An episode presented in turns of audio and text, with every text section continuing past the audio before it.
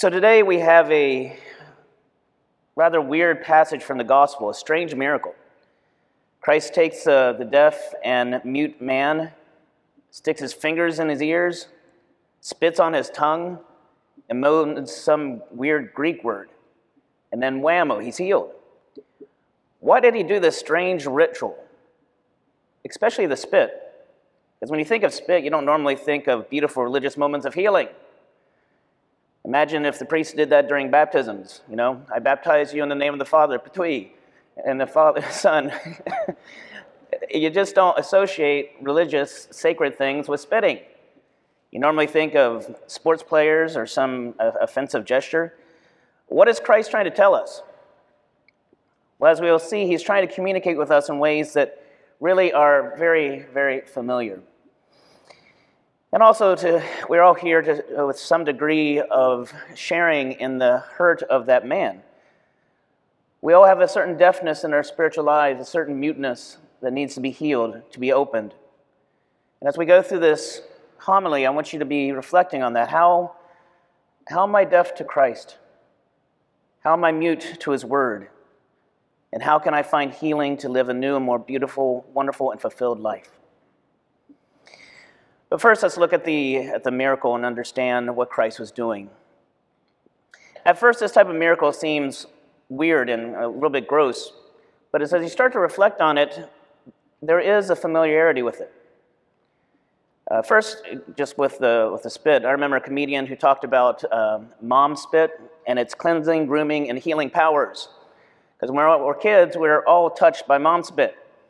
When, you were, when your hair was out of place and there was no hair gel around, what did every uh, mom do? Lick it and smack it down. And whammo, your hair is perfect. If you fall down and scrape your knee, what did mom do? Kiss the wound, and whammo, you are healed. Um, we've all been touched by that, that, that gesture by, uh, from our mothers.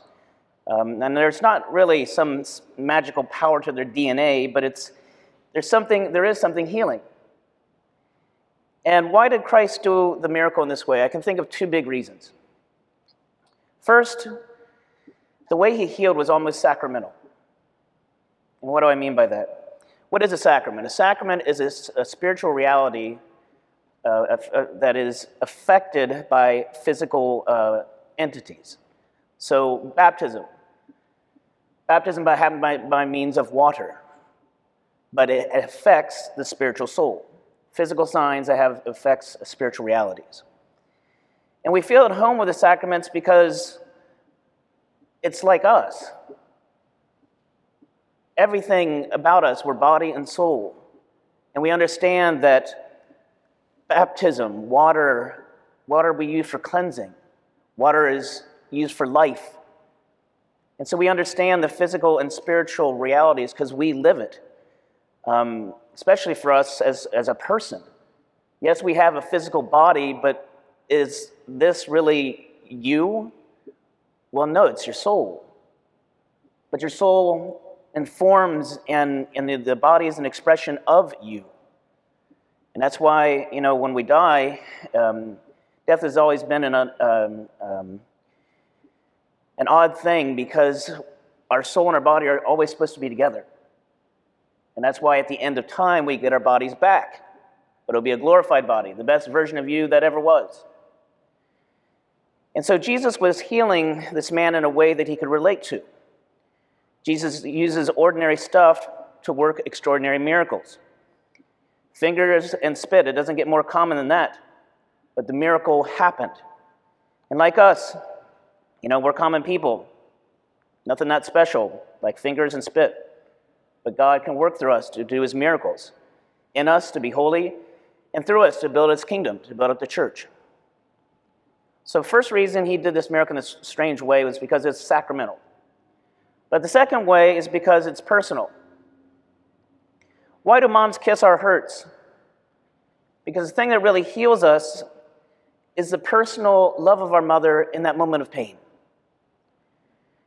It's almost like our moms are saying, I know this hurts, but my love for you is bigger. And that brings us peace, it brings us healing.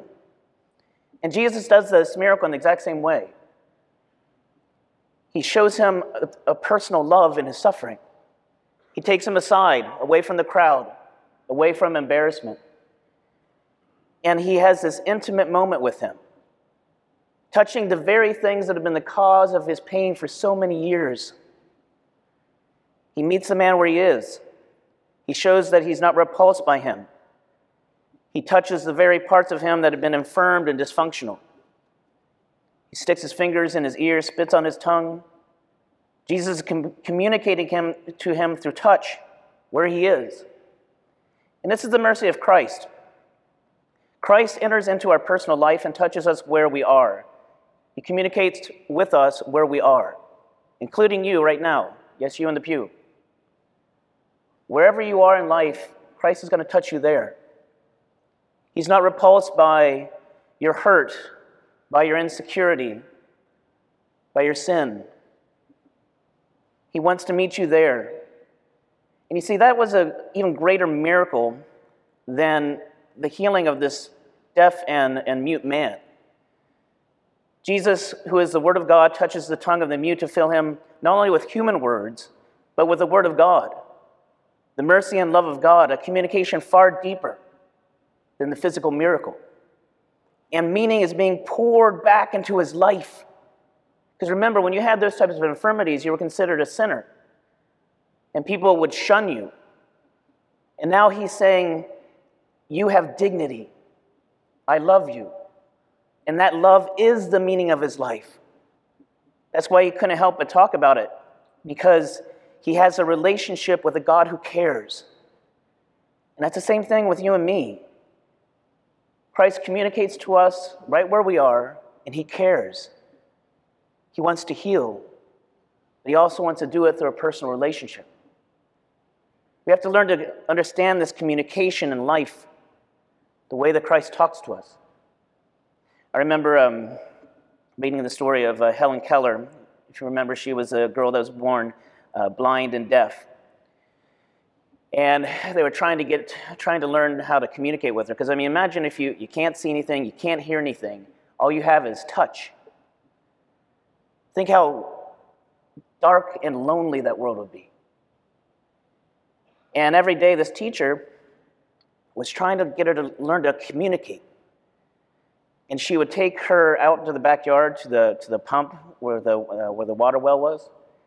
She would take her hand and put the symbol of water on her hand and then pour the water onto her hand, trying to get her to understand this touch in this way equals this.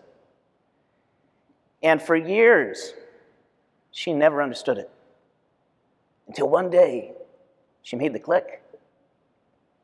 That sign equals this. And once she learned the communication, that silent and incomprehensible world around her suddenly became full of meaning. And then she was hungry, hungry for communication. And eventually, Helen Keller would go to college by making things on her on her the palm of her hand. That's amazing. But once you learn the communication, that's where the world changes. And it's the same thing with you and me. When we learn the communication of God, the personal communication of God in your life, it's like a whole nother world opens up. And you start to realize things you never saw before. And that's the gift that Christ wants to give to you right now a much deeper communication with a God who loves you more than you could possibly comprehend. And this is where we start to see the striking applications of this miracle to our life. And I just want to highlight two ways.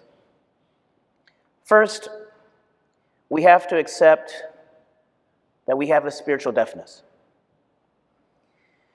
We all have a certain deafness to God, a certain muteness to the Word of God. What happens is we gradually grow deaf to the real meaning of life. The whole meaning of life is to love God and love each other. But remember, what is love? Love is to will the good for somebody else. Not mine, my good, somebody else. If you live your life in that way, that's where you find joy and meaning in your very dignity. But gradually in life, we get lost. And that primary meaning is lost, and then we think life is about material realities about money, success, stuff, cars, or spiritual things about myself, pride, ego, what other people think of me, vanity, selfishness. And little by little in our culture, our spiritual hearing starts to die. We grow incapable of speaking the language of faith. Isn't it so easy to get so busy every day that we don't have time to stop and pray? Isn't it so easy to kind of get out of the habit of going to church? You know, that's been happening ever since we came back to normal functioning in the church. Our pews are not as big as, as filled as they used to be. That's the spiritual deafness that happens.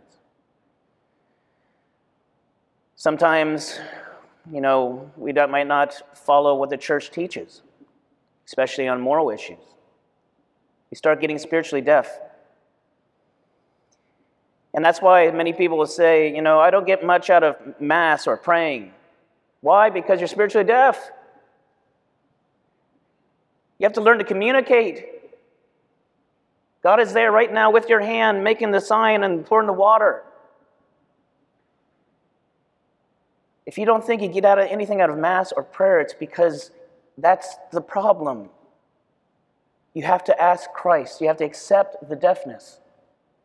And I'm not saying this to ridicule. I'm saying this and I'm looking in the mirror just as I'm t- saying it. I'm saying this because if you accept it, then Christ can heal it. But you first have to accept it.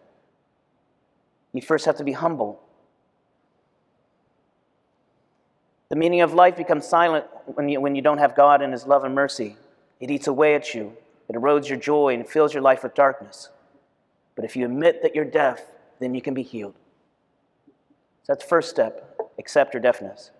Second step ask Christ to touch you. So simple. In this Eucharist, ask Him to open your heart to His love and mercy. In this Mass, ask Him to help you to see where that deafness is and then be overwhelmed with a Christ who cares about you. In this Mass right now, He's going to come right up into you, into your very body and blood and soul. He's taking you away personally to have an intimate friendship with you. He wants to touch the parts of your life that hurt the most. And He knows what it is, and He cares. He wants to bring meaning back into your life. Imagine, you know, the rest of the day with that deaf and mute man that had been healed. He would have been ecstatic, hearing all these new sounds, finally being able to talk with family and friends.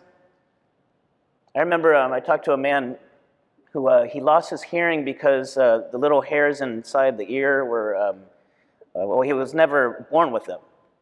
And so there's a surgery now where they can stick it, stick the little hairs in there and, and hook it up with the, with the nerve. And so he went from never hearing anything to the next day hearing everything. And he said it was, it was, at first, I mean, it was beautiful, but he said it was almost overwhelming. Because we've learned to like take a bunch of noise and put it in the back. Like right now, you're probably not even hearing that the air conditioning is running. I do because I'm always paying attention if it's going to get too hot. But But uh, he said it's, it's so beautiful, but then there's all these other details. Like he said, it took him um, about two months before he realized that hum that he was constantly hearing was the refrigerator. But he had kind of, we all learned how to kind of push all that out. But the thing is, it was like a whole nother world. Imagine if you wake up tomorrow and you had another sense that you didn't even know existed, a whole nother dimension of reality. It becomes beautiful and healing. And that's what Christ wants to do with us today. When we're healed from our spiritual deafness, a whole new world opens up around us. We start to see and hear God in ways we never did. We start to see how wonderful He is and just how much He'll do anything for us. And our hearts are filled with gratitude for His love and meaning. And so, my friends, today let us open our hearts to be healed of our spiritual deafness. And in the Eucharist, it can happen. For all our bumps and bruises in life, God uses something way better than mom spit. He heals us through his own body and blood. Ask God to show you your deafness in this Mass and allow God to touch you with his life and heal you.